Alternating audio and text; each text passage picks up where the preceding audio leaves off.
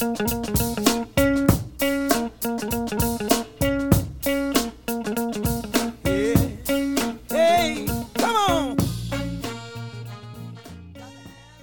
to the Kelly Patrick Show. Thank you so much for tuning in. In today's episode, I am joined by Jeff Robison. Jeff is the head instructor and owner at Club MMA in Cincinnati, Ohio. They also have a second location in Northern Kentucky.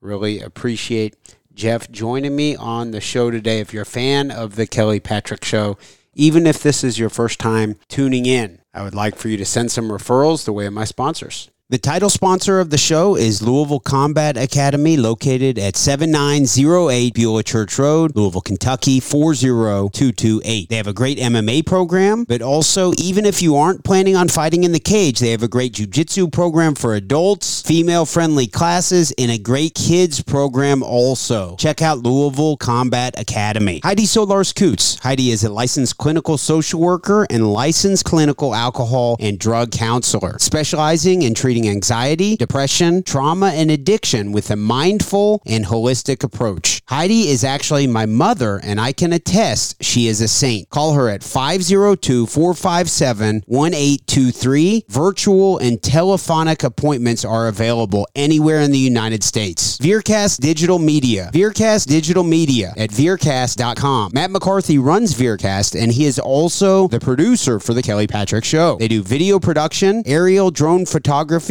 web design, and podcast production. Contact them at info at veercast.com to start your own video show or podcast. Also, my health insurance practice, Benefits Analysis Corporation, based in Troy, Ohio. I work from my Louisville, Kentucky office. I can help anyone in the United States with their health insurance needs. I'm an independent broker for health insurance solutions for individuals, families, Medicare eligible individuals, and also groups. I can also write life insurance and long term care. If you want to support the podcast, please send me some referrals. 502 386 0978.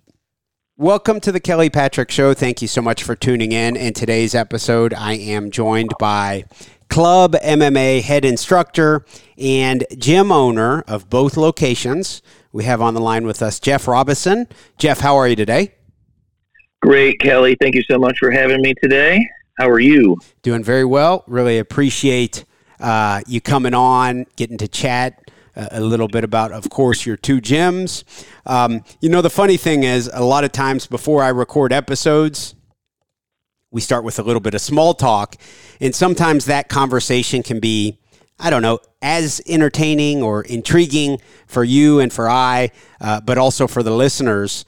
Um, as a lot of the stuff we cover during the episode. So before we started, I said, Jeff, before we start, I want to know are you affiliated with Scott Smith and my gym, Gracie Jiu Jitsu of Kentucky, or are you guys just friendly? Um, so if it's all right, we might as well jump right into it and address that.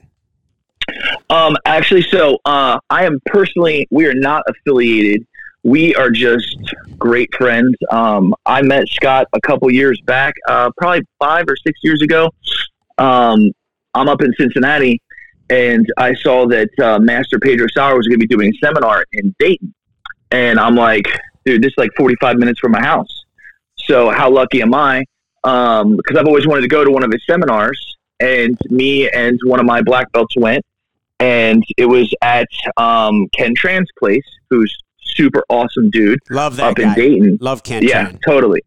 And uh, I met Ken for the first time, and we get to the seminar, and it's literally Ken, who was a blue belt at the time, all of his white belts and Taekwondo students, and then me and my other black belt that was with me, and Scott Smith was there, and then Master Sauer. And we kind of just like walked in, didn't know anybody, put our stuff on, and you know, Master Sauer is just like one of the nicest dudes you will ever meet. I mean, just a great guy, super awesome um, to listen to, hear his stories. His instruction is, you know, top notch. And uh, Scott was there, and Scott and me and my my one black belt, we all just kind of started talking and stuff, and immediately shook hands and hit it off. And it was just like exchange phone numbers. And I'm like, hey man, I'm going to come down and visit you one day. And I literally like a month later, just got in the car, drove down, sat in office with him, talked um, met Adam Miller, you know, who's another one of my fa- most favorite people, and we literally just became friends, and it's really nice to uh, have another guy um, that owns a martial arts school that goes through the same trials and tribulations you do. And I mean, I, I probably talk to Scott once a week. I mean, literally on the phone. Like I literally talked to him yesterday, um, which is great. So I really like that guy. I like his style. I just like who he is as a person. Um, I love his gym. I'll always come down and visit. Come to you know Master Sauer or Henry Aiken seminars and stuff. Or two, sometimes I'll just want to leave my gym and I'll just drive down for a day class and uh, hit up Adam Miller for a private and train with him, take day class, and drive back. So um, Scott is a great guy, one of my most favorite people. Agreed. He's had a, a, significant impact on my life and also, you know, my my wife and my three kids. So I could go on and on about how great Scott Smith is also from my perspective. Jeff, uh, being this is the first time I've had the chance to chat with you, at least on air. I think we rolled. I forget. We, you and I rolled one time. Was it at a Henry Aiken seminar? Maybe. Probably. Yep. I've been. I've been down there. I've, we ran into each other a couple times. You know, I've I follow your stuff, and uh, I enjoy. I enjoy the. Uh, I enjoy all the posts and private groups and everything. So uh, I'm a fan. A little bit of the uh, horseplay uh, on occasion, I think. Right. Right. Yeah, I was explaining to my wife. I was like, it's just you know, it's kind of like just like a guy private group. It's fun. It's catered to MMA. It's you know, it'll give you a laugh. And and because I was explaining who you were to her um, on the car ride back, and uh, I just like he's like he's like a tri-state. You know, uh, you know he he's he's he knows everything that's going on in Kentucky MMA, and probably a lot more than that. Um, and I said, and he's got a private group and he's got a podcast. And I said, what you have? How many episodes you got? This is like 600 something. So yeah, I've been doing yeah, it since I mean, 2017 and I just keep doing them and doing them and doing them. Right. I like it.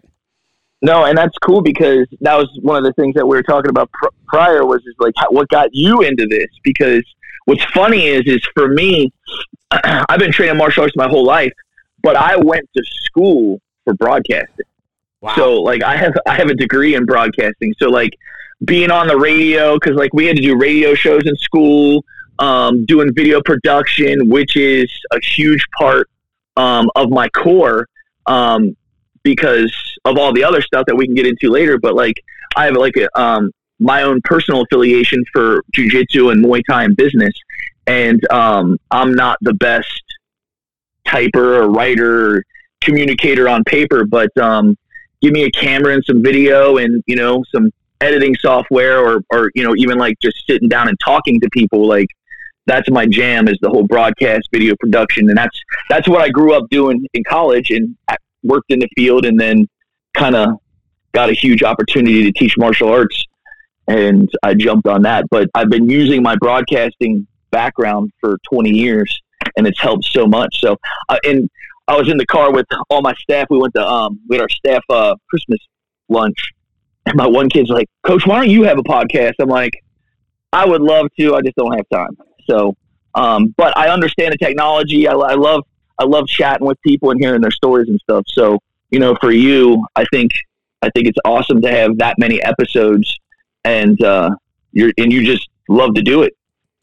Yeah, it's pretty cool. I am a health insurance broker, so I do end up getting referrals from the podcasting world. I'm licensed in Ohio. Home home base office for my business is up in the Dayton, Ohio area, actually. So I have a lot of connections oh, wow. in the state of Ohio. But so it does cross over into helping my career some, but for the most part, it's you know, like you said, I, I, I really enjoy doing it. I get to meet great people. Um, I get to cross train and have fun and get to, I don't know, I, I, love it. I've got three kids. They all train. I teach kids jujitsu. It's just turned into kind of who I am. What college did you go to for uh, broadcast journalism? Uh, I went to, I just went to University of Cincinnati. Okay. Yeah. But that was 20 years ago. Very cool. My, since you were asking, and we'll get into your background, but my summary of how I got into this I was born in Athens, Ohio in 1983. I think in 84 or 80 yeah, 84 my father graduated from the Ohio University Broadcast Journalism uh, school. They have a good journalism program there. So mm-hmm. not only my dad but also one of my uncles all three uh, my dad and his two brothers all studied broadcast journalism and i grew up as a young kid wanting to be an ESPN sports reporter myself. I Sure. wasn't wasn't a very good student, so I didn't go to college for that. Although my brother did, he went to Eastern Kentucky, and so it's just kind of in my blood to want Sure. to be involved with um, sports radio in some capacity. And I always liked uh, boxing commentators. I was always drawn to boxing for some reason. One moment here, and uh, I don't know, man. It just kind of came to fruition. I, I I- I went to college, got out, got a job in a bank, ran into a buddy of mine from high school in the bank and he was doing YouTube videos of people doing like competitive eating, silly things. And I started talking to him about how I always wanted to, this was 2010, how I always wanted to be a sports reporter. And shout out to my friend Matt McCarthy from high school. He's the producer of the podcast even to this day. Um, Matt McCarthy said, Oh, you should come over to my house. We record a podcast. I've got all the equipment and all that. So I would just go over there and have a couple drinks and start talking originally about Louisville basketball versus Kentucky basketball and football and arguing back and forth on that type of stuff. So that's kind of where it came from. In 2013, I attended a local boxing event here in Louisville, Kentucky, and I met Todd Neal. Todd was involved with the commission for so long. I see you nodding there, uh, Jeff. I, I assume you're familiar with who Todd is. I, I know who Todd is. So I met Todd Neal, Gary Thomas, some different people who were not only involved in the combat sports realm for boxing, but they said, Kelly, you really got to come check out an MMA event. I didn't know anything about MMA in 2013. I mean, nothing. And I showed up in an event. It was a bluegrass brawl in Lexington, Kentucky, and kind of the rest kind of grew from there. They asked me to do commentary, I think in 2014, even prior to me ever training jujitsu. And I, uh, through Facebook, I met Scott Smith. I signed my son up like a, what, whatever you want to say about me being the um, low testosterone man that I, I was so fearful that I signed my son up for jujitsu to let him dip his toes in the water, and then two years later, I ended up getting on the mats myself. So that's that was my approach. Um, thanks to Scott and Donna Smith, really helping me get involved with that, and then it grew from there. And as I started training and learning a little bit more about it, I got to commentate a couple more events. They ended up asking me to do commentary for Hard Rock and the B2 Fighting Series full time. Not full time, I shouldn't say that. Uh, it was a paid type gig. I get like 150 bucks a show and if I needed a hotel, they would pay for that too. So nothing too um, extravagant, not a career. But I did that for four years, where I did every event for the the B two Fighting Series, and I really enjoyed it. In 2017, I recorded, started the Kelly Patrick Show podcast, and episode number one was myself and Professor Scott Smith. And so that was 600 and whatever episodes ago. And it has kind of come from there. I should say I was on the AM FM radio in Louisville every weekend from 2012 through right when Corona happened. So for eight years, I, every Sunday morning, I'd be on the AM FM radio here in Louisville. So that's kind of the the backstory, and then it kind of grew from there. And then my niche ended up, of course, being the combat sports for the most part. So that's Right. that's my backstory.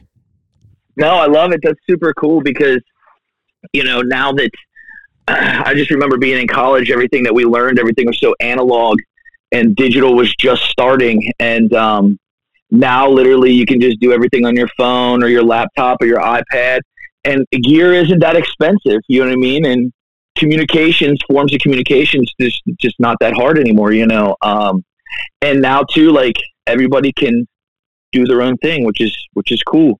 And if you got something to sell and people like listening to you and you got a decent following, you can make it. You know what I mean? It's not it's not as hard to make it anymore.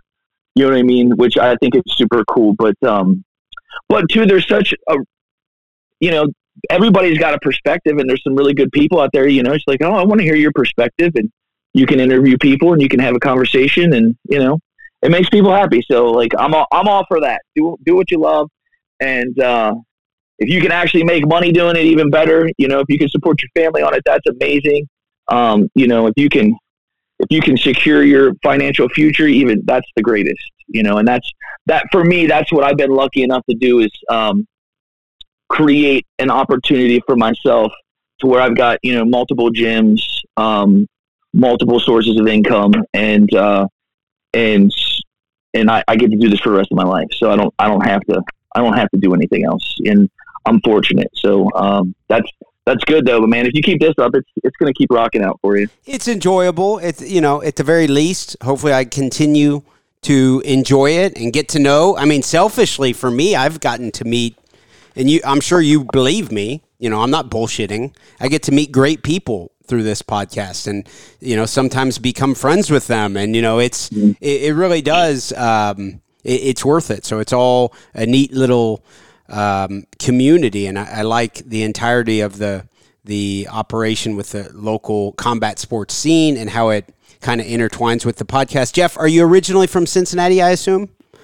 Uh, yep. Nope. I was born and raised here. I'm on the west side of Cincinnati. Literally, um, I live two miles from where I grew up, and uh, my gym is two miles from that, and my parents live between me and my gym, and my in-laws live between me and my gym. My kids, like, you know, uh, the funny thing about the west side of Cincinnati is if you're a west sider, you you ride and die here. So um, it's just I'm a typical west sider uh, on the city of, in the city of Cincinnati. So um, I grew up here, went to high school here.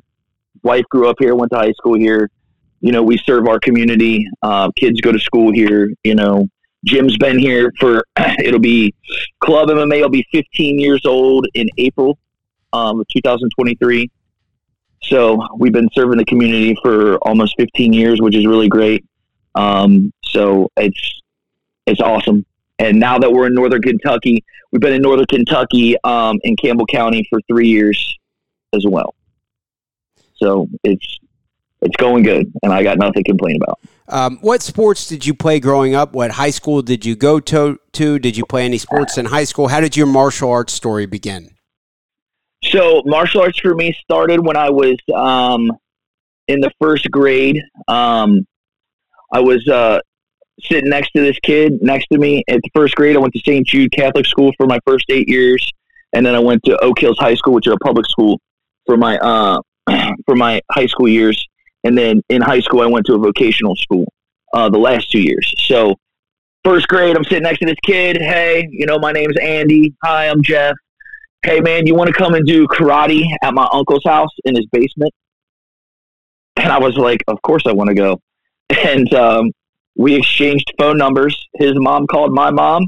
His dad came and picked me up, took me over to his uncle's house, and we did karate in the basement because um, his uncle who was one of my first martial arts instructors and um, probably one of my most valued martial arts instructors in my life. He uh, he taught the neighborhood kids in uh, his basement, we were called the Bears. And he had mats in the basement, and he'd bring 15 kids over. We'd all be in the basement. We'd bow in, and he'd teach us. Um, we were learning karate, like kempo karate, and it was every Monday night at six o'clock, and it cost a nickel. So we did that for a while, and then uh, he actually had a studio. Him and a couple of his buddies had a studio, so they moved us to the studio, and we were doing karate on Mondays. Every other Monday, we would do judo, and me and my me and my buddy did that probably for two or three years. And then my buddy's like, "Hey, I think I just want to play play soccer." So, um, so my dad immediately got me into another martial arts school right after that my dad trained um, martial arts back in the 70s. So he was um, he was a uh, Tang Soo um, student under Master An, who was like one of the primary Tang Soo slash Taekwondo instructors in Cincinnati. And um, my dad trained under him in the 70s. So I was the uh, only son that showed interest in martial arts. In the second, you know, my dad was like, "Oh, you want to do this? We're going to sign you up." And uh, so, and it's literally been nonstop since. So, um, did did taekwondo with one school until I was like 15, and then I switched to another school, and I was probably like a second degree black belt by then. And then by the time I came in an adult, I was about 18. I kind of took hiatus, went to college, and then got back into it like when I was about 20. And I went back to the school that I left, and I rolled in, and hey, I'm I'm back. I want to start training again, and I kind of worked a deal out with the um, the person that owned the school And he said, as long as I come in and help teach class, he'll let me train for free. And that turned into, hey, do you want a full time job? Coach at martial arts. And that was in Taekwondo. And I was probably like 22. I just got out of college. I had a, I had a degree. I was in the, the video production field. I had a job. I was, you know, going to make movies. You know what I mean? And uh, back to training, you know, living on my own. And he's like, hey, if you want to work for me, I'll pay you whatever you're making.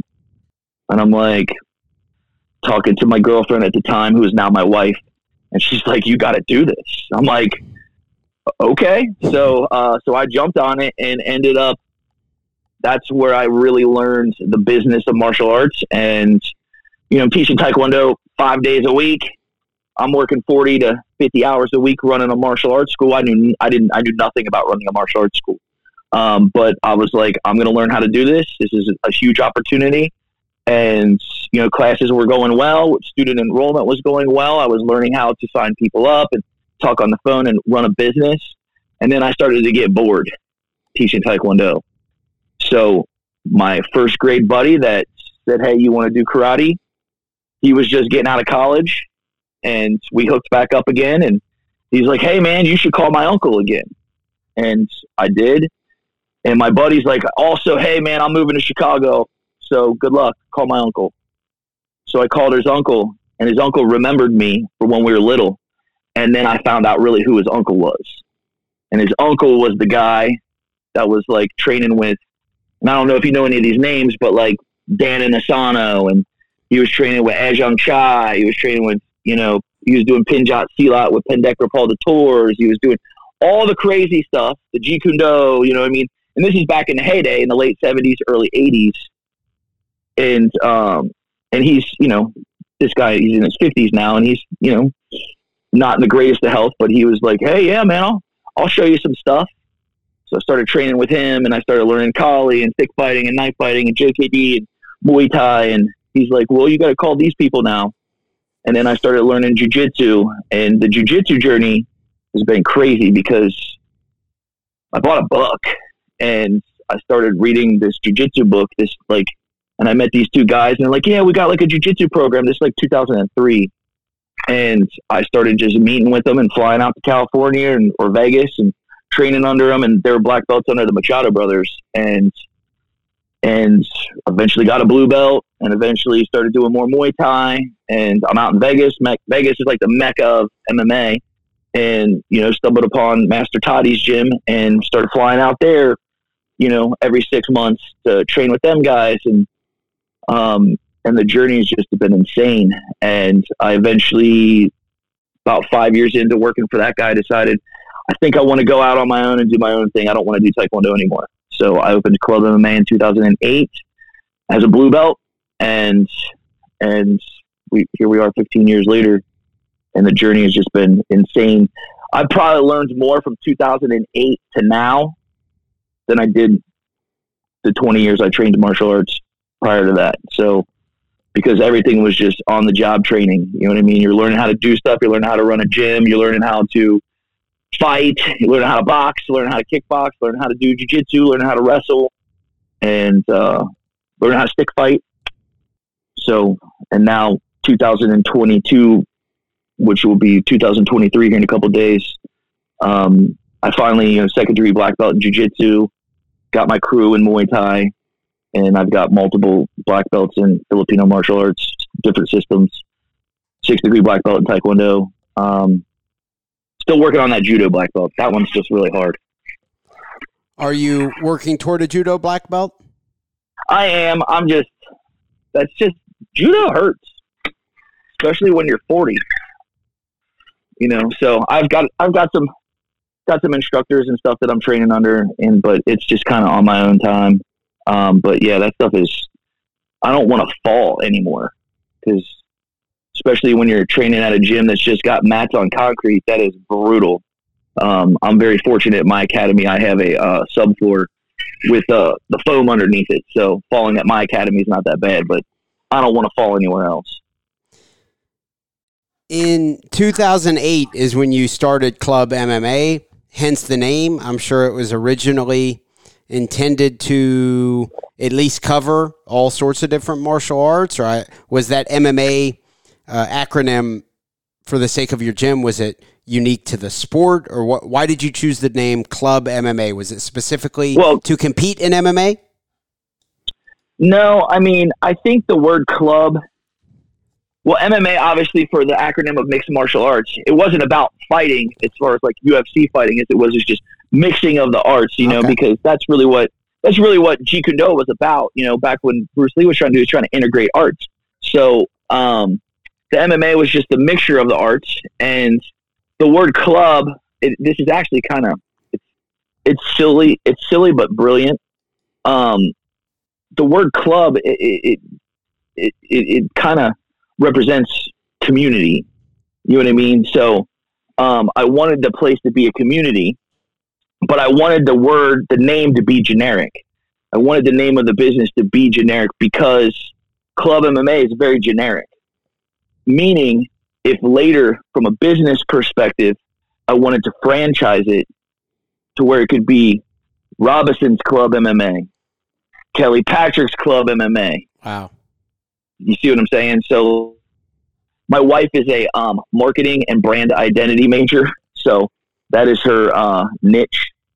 So we did it that way just because if future opportunities wanted to come come about, because Club MMA Kentucky, um, I actually I have a, a partner in because I was running Club MMA in Cincinnati, and I just had a guy call me out of the blue, say, "Hey, you want to open another gym? I'm looking to I'm looking to do something." And so I took on a partner with him, and um, my my partner Joe Lapolis, and he's just like, "Look, I'm out of my job. I want to do something that makes me happy. What do I got to do to figure this out?" And I gave him some ungodly tasks, and uh, he met every one of them. And we uh, we formed a second company, started Club MMA, Campbell County, and um, we systemized everything that I do at my main academy for down there. And um, and Joel came in and literally on his own time for six months came in, learned how to coach, learned how to do this. Plus, I hired. Um, uh, you probably know him. Uh, you know Jerry uh, Clore, Jerry the Magnificent. I'm sure you've uh, caught, you've called some of his fights. Yes, I'm, I'm familiar. Yeah, so Jerry is one of my black belts, my jiu-jitsu black belts under me. Okay. So we hired him. We hired him full time. So he runs all my adult programs uh, down there, and um, and then Joel's a full time coach down there, and he's um, everybody runs everything. You know what I mean? So Joel's been with me now for a couple years, and then I have a up and comer named uh, Solomon, and this kid is been homeschooled his whole life, and he trains at the gym five days a week, and he's 16 now. He works for me. He literally is. He's gonna he's gonna take club MMA to the next level. Um, and the kid's an amazing coach, and he's an amazing competitor I can't wait for him to be 18 so he can actually fight MMA. Um, but uh, so I've got a I got a solid crew down in Kentucky, um, which is great, and then I have a solid crew up here at uh, my headquarters academy. So I'm pretty lucky. I get to kind of bounce back and forth um, between the academies, and everything is kind of being ran the same way. So, uh, which is pretty awesome it is still called just Club MMA. So the original marketing um, idea for the, the term Club MMA is not for the sake of this, because maybe because you guys are so close, or what's the, the reason that it's still well, just Club MMA? Well, it's Club MMA. So we got Club MMA Cincinnati, which is headquarters, and then Club MMA Campbell County. So because the thing is, is you got to remember when you when you learn about business, and this is actually a really good lesson for all you martial arts school owners out there is um, because I pride myself on my business practices, and I actually spend part most of my day consulting to other martial arts school owners um, because that's a part of the, one of the organizations that I run. Is branding and identity for any kind of business is one of the most important things because you got to have consistency across the board. Hmm. You know what I mean? So what I don't want is, you know, and, and, and the thing is, is in club MMA, Cincinnati, which is headquarters, I have 700 clients. I have 700 students up here. Wow. Wait, and, I'm sorry, 700 just at the Cincinnati? Yes. just in Cincinnati. Wow. Now, So- wait, wait, wait. Before we go, that's quite a few, I think, believe, right? Yeah. I- Is, is that all martial arts students? Yeah, every that's all I that's all I do is martial arts. Okay. We so Club MMA is a mixed martial arts school that teaches martial arts to ages four and up. So we teach kids MMA, we teach kids jujitsu, we teach kids uh, teen jujitsu, teen Muay Thai, adult Muay Thai, um, adult jujitsu, and um, you know, so we have a full schedule. We're probably teaching thirty to forty classes a week. I have three full time employees up here. I'm the fourth full time employee, and then I have two part timers. Well, I'm sorry, five full timers, and then two part timers that run headquarters. And then I got two full timers and a couple part timers that run my Kentucky school. Now, Kentucky has 300 students. So, but you have to remember, brand identity is what makes is what makes things powerful. You know what I mean? Like, you you want the French fries to taste the same. And what I mean is, is that's through visual looks, you know, um, aesthetic layouts, design, you know, like flyers, logos, everything. You know what I mean, like we have the same mats that are here that are that are down there. And uh, you know, if you follow the Gracies, you know what color is the Gracie mat? Isn't it uh, the old Do you one? know? R- r- like in Yeah. Brazil, red, No, it's green. green. Okay, okay. I'm trying to think. Wasn't Yeah. there some So if you go old- to in Brazil, like the- those real old mats in Brazil, where they have those small little rooms? Were they always green? No, they're all green because Okay. that's their identity. Okay. You know what I mean? The Gracie Triangle is an identity. So, like, um, you know, the Gracies are brilliant when it comes to their brand identity and marketing. You know what I mean? But that's just business. That's not just martial arts business. You know, so um, you know, so like I said, I got you know 700 clients up here. I got 300 down there, and we're running we're running the same programs, the same planners, the same parties, the same marketing, the same everything. But the reason Kentucky built, I feel pretty quick, is because Cincinnati had the Cincinnati Academy. We have we have a good brand, we have a good identity, we have a good reputation, and we just kind of pushed that just right over the river. And um, it's eventually started to pick up. You know what I mean? Because I was having people from Kentucky drive up to Cincinnati to train, and I'm like, "Hey, man, I got a gym over there now." And they're like, "Oh, tell us where it's at." And we've already expanded once down there. I went from 3,000 to like 4,500 square feet. Got a huge single single mat um, because in headquarters I have a 40 by 100 foot long mat, but I partition it with curtains, so I'll have two two classes going on at one time the whole night. You know, and a potential third I'm sorry. A potential. a potential. I, I- I have two full, so I have an opportunity to run three classes at one time if I want. I see. I thought you were going to say a potential third location. Sorry. I. s- No, no, no, no. So I have two. I have my main mat, which partitions into two, and then. I have a side mat with my cage and my like heavy bags and stuff. So if I wanted to have three three classes going on at one time, I can. very. But that's all got to be facilitated with good staff, good coaching, and um, organization to where the coaches know what they're doing. You know what I mean? Like they're not just we we've we've literally sat down and we have every class planner written out for the next six months. So we know how everything's going to get facilitated. We know what's going to get facilitated. We know when promotions are. You know, we know what's expected. We know what tournaments are coming up, so we can incorporate tournament training and stuff like that. So everything is just super organized. That's how I run like MMA camp.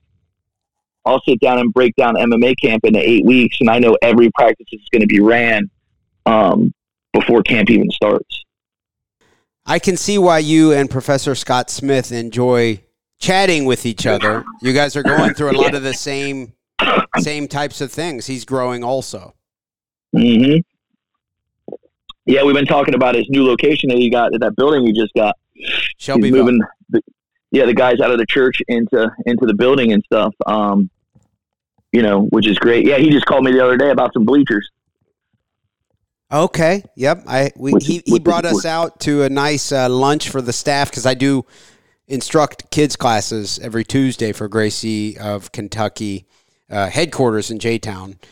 so I'm not real involved with the expansion, the Indiana or the uh, uh, all the other stuff. So I don't know that much about it. But he did mention. I think he even mentioned some bleachers. I forget, you know, exactly what. But right, no, running a running a school. I mean, like it's uh everybody. Like, don't get me wrong. Like, you know, the dream was like, oh man, I'm going to coach like high level athletes and do this and do that, blah blah blah. And you know, um, you know, that's there's nothing better for an instructor to get to work with an athlete that knows how to move their body and has um, you know good head on their shoulders and understands all the stuff. But i've been i've been teaching martial arts for over 20 years and just helping it's, it's now not about the punching and kicking anymore or the grappling or the choking people out it's just about helping people and being a part of building a community and building helping people you know conquer conquer fear conquer their anxiety or build confidence and stuff like that. You know, I've had, I got kids that I've trained, you know, they're 10 years old and now they're married and doctors and, you know what I mean? Which is, that's, that's the best part when they show up and they're like, Hey coach, this is my, this is my son now. I'm like, whoo, you know, that's, that's the special part. So to me, club MMA is about serving the community and, uh, with self-defense, martial arts, combat sports, and, um, being a place where parents can bring their kids and their kids get to participate and they're not a number and they're never going to sit on the sidelines. They're never going to sit on the bench. They're never, they're always going to participate and they're going to grow at their speed and nobody else's speed. And they're not going to be bullied. They're not going to be pressured or pushed too hard.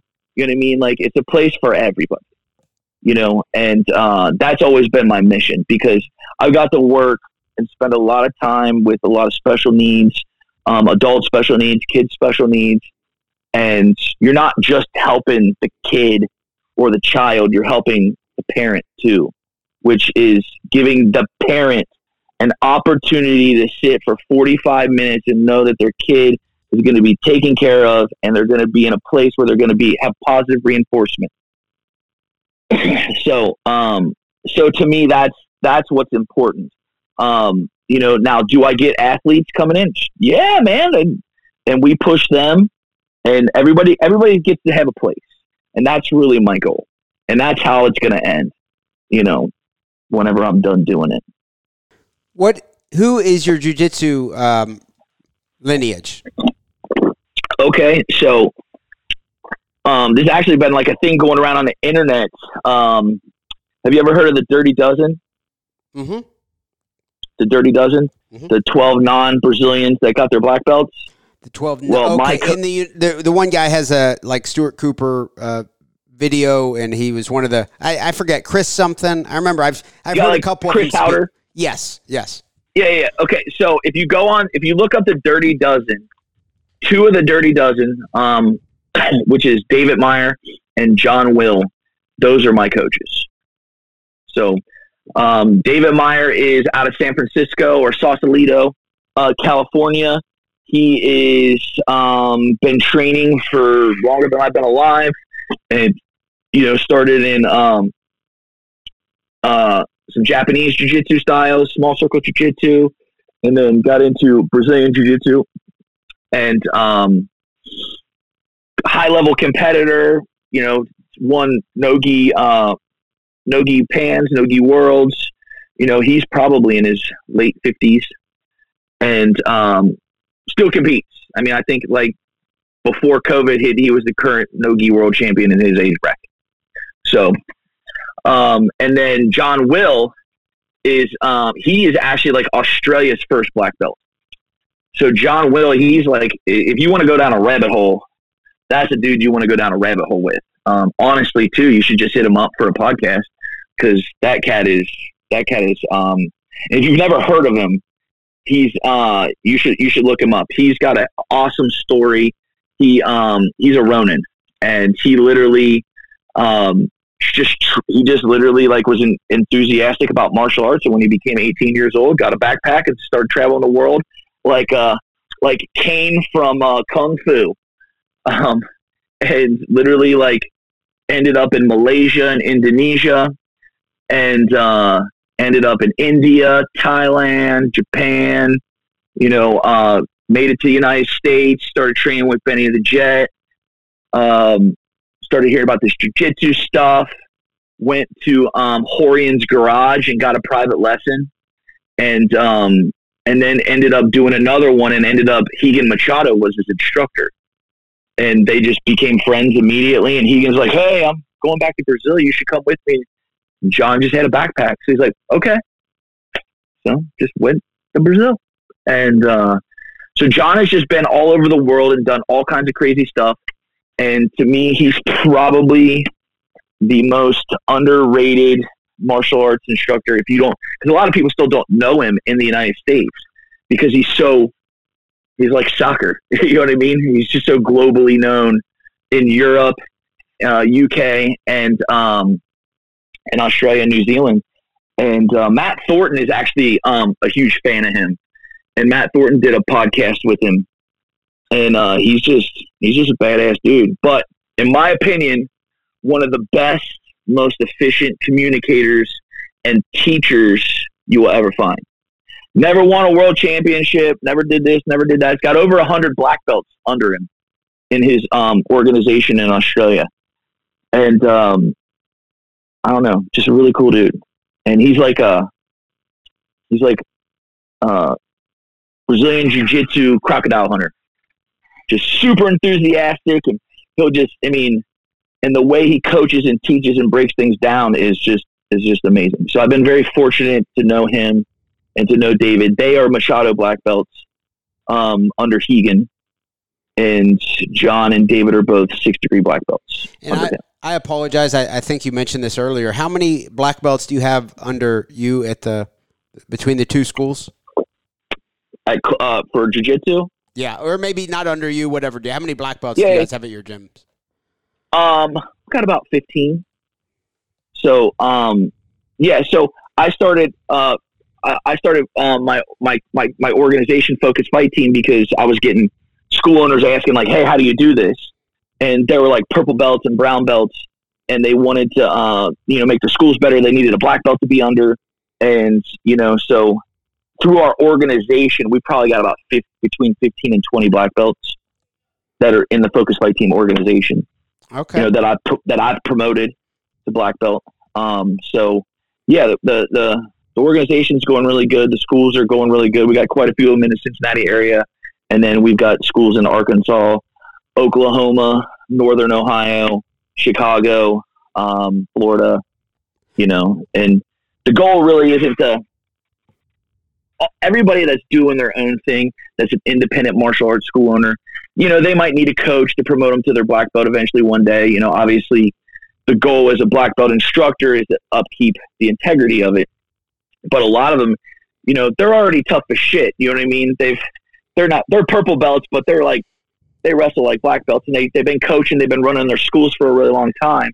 Um, but my goal is is not just to make them black belts in Brazilian Jiu Jitsu, but make them black belts in business because everybody thinks just because you have a black belt in Brazilian Jiu Jitsu means people are just going to knock down your door and, oh, sign up here and sign up here, but you like suck at business and, or you suck at coaching, you know. So uh, the goal is to kind of make them a well rounded martial artist and on, martial arts entrepreneur. So, um, because a lot of the school owners that I'm helping now, they're you know they're turning around, especially with COVID hitting really bad.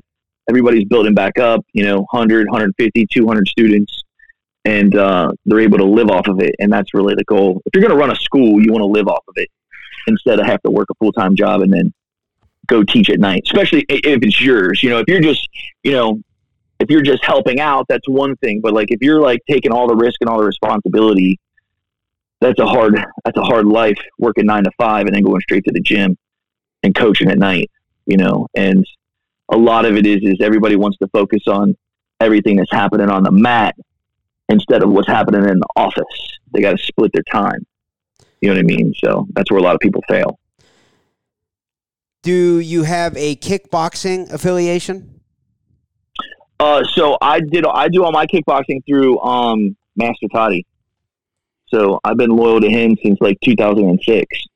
So usually we'll go, we go to Thailand we haven't been to Thailand since like 2018, but with COVID hitting, so we'll we'll go to Bangkok and train with him and uh, run all his stuff.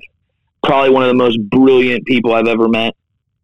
He's one of the smartest, most intelligent instructors, and he has everything organized and systemized. And this is how you run it. This is how you do it. And um, I was super impressed with Master Toddy when I met him um, back in 2006 out in Las Vegas because his school in Las Vegas, uh, he had like 500, 600 students. And when I walked in the door, because I signed up just to do private lessons for like a week with him, and it cost a buttload of money. And I walked into his academy at like five o'clock in the evening when classes were going, and he had four boxing rings set up, and he was teaching. Each boxing ring was a level. So like the front ring was like beginners, side ring was intermediate. These guys were advanced, and then the people that were up in the big ring were like all the pros. And he literally like walks out. This is what we're doing. Bop bop bop bop bop. Go. And there was like a hundred people on the mat, and I'm watching it. And the thing that was to me, the ratio was seventy percent women, thirty percent men. Hmm. And I'm not talking cardio kickboxing. I'm talking like Thai shorts, shirts tucked in, everybody get your boxing, and these everybody is fighting like they're they're in the ring and they're sparring full on sparring and this and that and like Kevin Ross is there. I don't know if you know who Kevin Ross is. Sure. Kevin Ross before he got you know to where he is, he's there. You know, um, that's when Gina Carano was fighting out of there. You know, back in 2006, and he ran that show Fight Girls, and um, and I looked at Master Ty and I was like, hey, man. He's like, you got any questions before we start? I said, yes, sir, I do. How do you get all those women to get punched in the face and be okay with it? And he says, I have a system. I will show you. And I was sold. So that guy is brilliant. If you and then oh sorry go ahead no you you go you go ahead I was going to ask you said and then so you continue I got something after no, I mean, like, he's just brilliant. He's brilliant from a marketing perspective. He has everything systemized. And the funny part was, is I was training with him. I'm like 2006. Go back to visit him like 2013. When I walk in the door, I'm like, hey, you know, I'm stoked. I can see Master Toddy. Where's he at? And he's like, everybody's like, oh, he moved back to Thailand. I'm like, man. So I had to wait it out a couple years, and my wife surprised me and my whole staff with a Thailand trip to uh, go see him in Bangkok, which was super awesome. And then because I was real hesitant to travel, like, um, and we all went. We stayed at his. Uh, he has a compound in Bangkok. He has a compound, and you like he's got dorms and everything's just right there. And you literally they pick you up at the airport. They take you to the gym. They got all the gear there. You can buy all your stuff, and then literally, and it's in it, you know, training, private lessons, classes they'll take you to they'll take you to the fights. I mean, it's it's absolutely a great experience. Um, so yeah, Toddy is the bomb. All right, so if we're dissecting your numbers, seven hundred uh, students there. Um, do you have a cardio kickboxing program? I'm trying to be real nosy about what, what's. I mean, those those are some very impressive uh, enrollment numbers. I mean, what you mind sharing what the breakdown is for those type of students? Yeah, our core is um, um, our core is four to twelve year olds, kids. So four to seven, four to twelve year olds. We break everything down age specific. Um, and and the, four to twelve year old program is kids MMA. So it's punching, kicking, wrestling, basic jujitsu. And those four to seven, four to five year olds go to six and sevens. Six and sevens go to eight to twelve.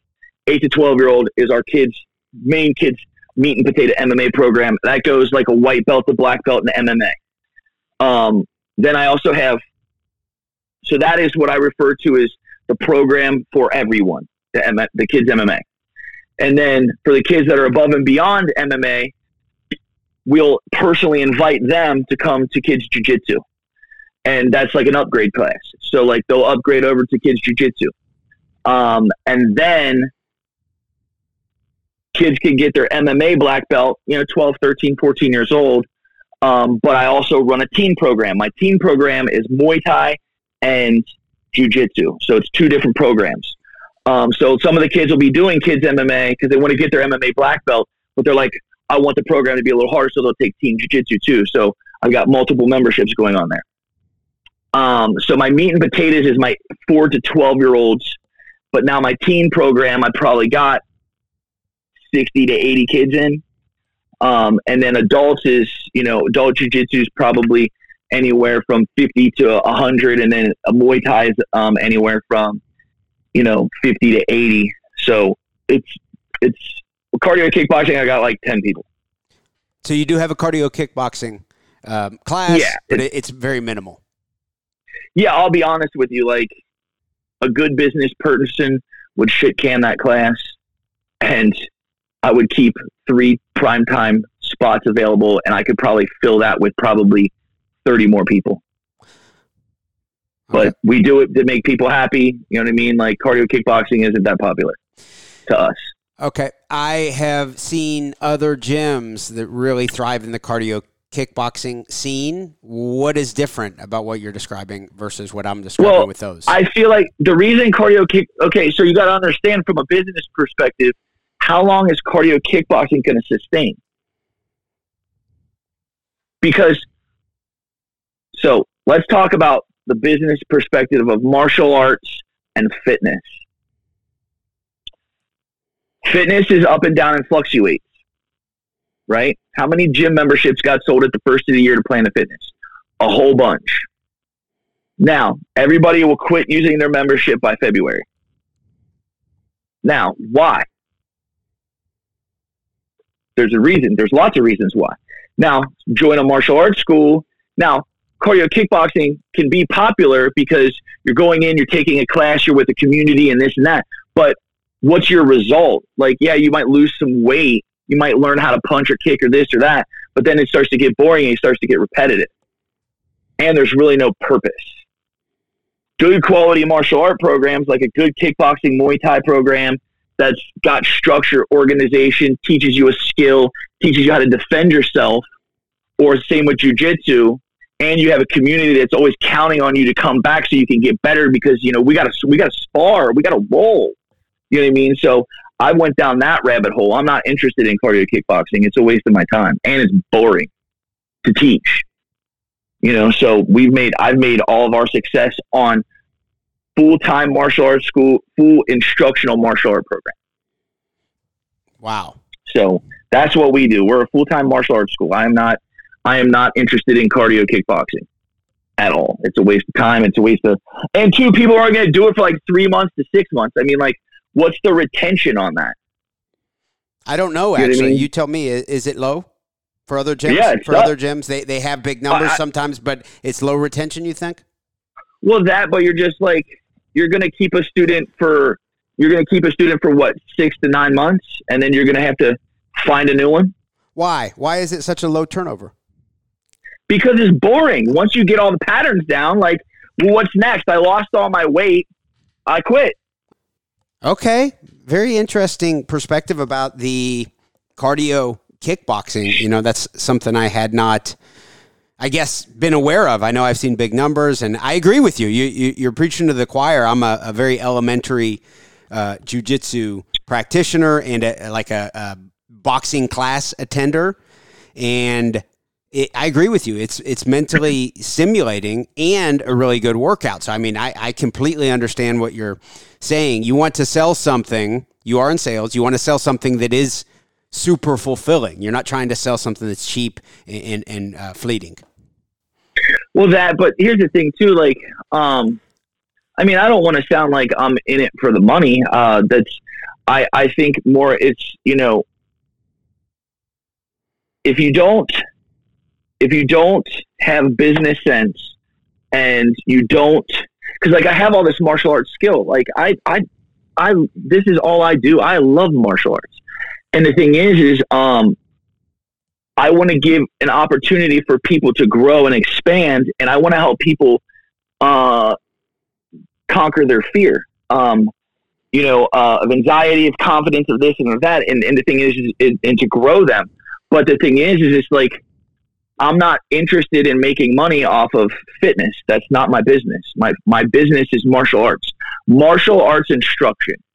Um, can you get in shape doing martial arts? Hell yeah, you can. Um, but the thing is, though, is this I'm I want to be used as an asset with my knowledge and my skill set and my coaching ability and my communication skills to get people to do shit that they would have never done before. So, and two, self defense is a life skill that every human being should have the right to have. You know, so I want to make that experience.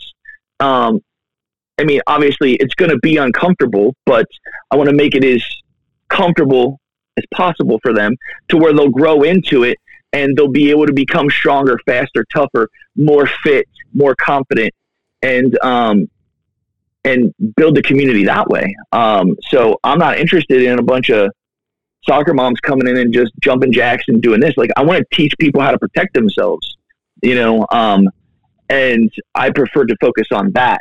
Um, are there fitness facilities out there that kill it in the uh, cardio kickboxing world? Hell yeah, and do that. Do what works for you. But I'm not a fitness guru. I'm a karate nerd, you know. So, and that's where skills um, are the best. Could I do all the fitness stuff? I could, but I don't want to waste time doing that. I want to I want to teach people actually how to punch, how to punch correctly, kick correctly, and have the confidence. Because, like I said, when I walked into Master Toddy's gym, I'm like, how do you have a 70% women to men ratio? And these women are fighting and they're tough. And when he started showing me how to teach that and facilitate that and teach people how to get hit and beat the flinch reflex and show people that they're stronger and tougher than they actually are. I'm like, oh my god, this is he he unlocked. He's got he's he's got the master key to teach people how to fight and how to defend themselves. So I follow that mold, and I'm just luckier than hell to ask that question when I was there, and that is what I've based everything off of up to now where I'm at to a thousand students and I've had female MMA fighters and female Muay Thai fighters, and um, and I got moms coming. They don't want to fight, but they're coming to fight camp to help the fighters. You know what I mean? And they're in there sparring and mixing it up, and I'm like, I'm just trying to replicate what I saw Master Toddy do, and um, and it's been working. You know what I mean? Like, not everybody wants to fight, and and I I don't push that because I don't. I'll, I'll be honest with you, I don't really care. Um, I just want to train martial arts because this is what I love. And uh, so it's worked out for now. Are are you the most this is going to be a somewhat you don't have to answer this question if you don't want. Are you the most successful martial arts gym in Cincinnati? I don't know. I you, you you have to just base that on what's your definition of success. Okay, okay. You know what I mean? Have I helped a lot of people? Yes. Um, do we do good for the community? Yes. Do um, we have a nice facility? Yes. Do we have a pretty good mat culture? Yes. Do I deal with the riffraff and the bullshit and do I get it out of my gym as fast as possible? Yes. Um, everything is based on can I sleep at night? So if I can sleep at night, I'm I think I'm doing all right. Um, so I don't I don't everybody's definition definition of success is different. Uh, my success is I get to do what I want every day and I'm able to eat off of it. And not only am I able to eat off of it, which I'm proud of, I'm more proud that the people that work for me full time get to eat off of it. So that's what I'm the most proud of. Um, so as far as a business and an organization, I think we're doing really well.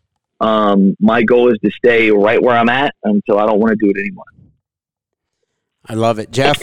Um, I really appreciate you coming on. I feel like I had a whole list of topics I could get to with you, including MMA fights and fighters and all sorts of stuff. But um, you know, I, I am up against the end of the the hour. I appreciate you joining me. We'll have to do no, this again sometime soon. Thank you. I do. I just want to say one more thing before I say thank you.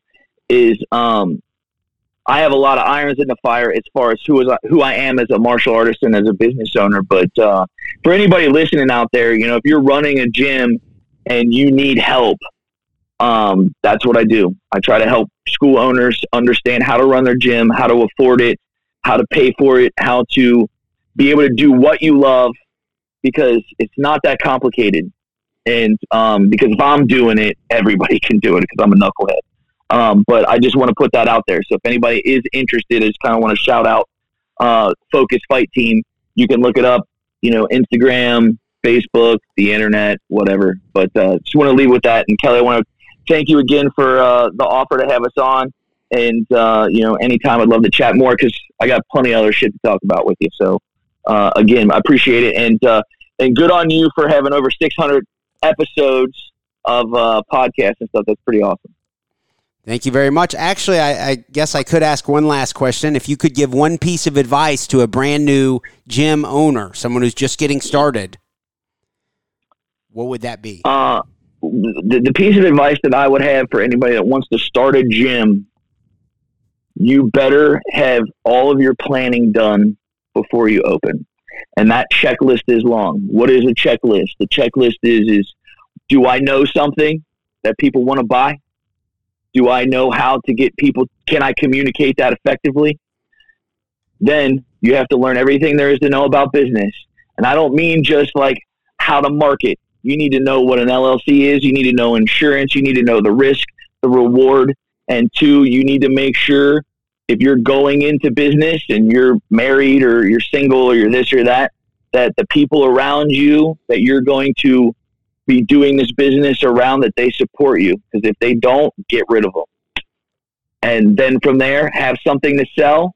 And if you don't have anything to sell, don't start your business. So I think those are the things. And then when you do sell it, don't ever complain. Grit, grind, do whatever you got to do to make it and have a whatever it takes attitude and teach every class like it's your last. And if you do that and you're passionate and you're a good human being, um, people will show up and they'll tell people. I love it. Well, Jeff Robison of Club MMA, thank you very much for coming on the show. Um, I look forward to speaking with you again sometime soon. Thank you. No, thank you, pal. I want to thank everyone for tuning in to the Kelly Patrick Show. Of course, we will have another episode out soon.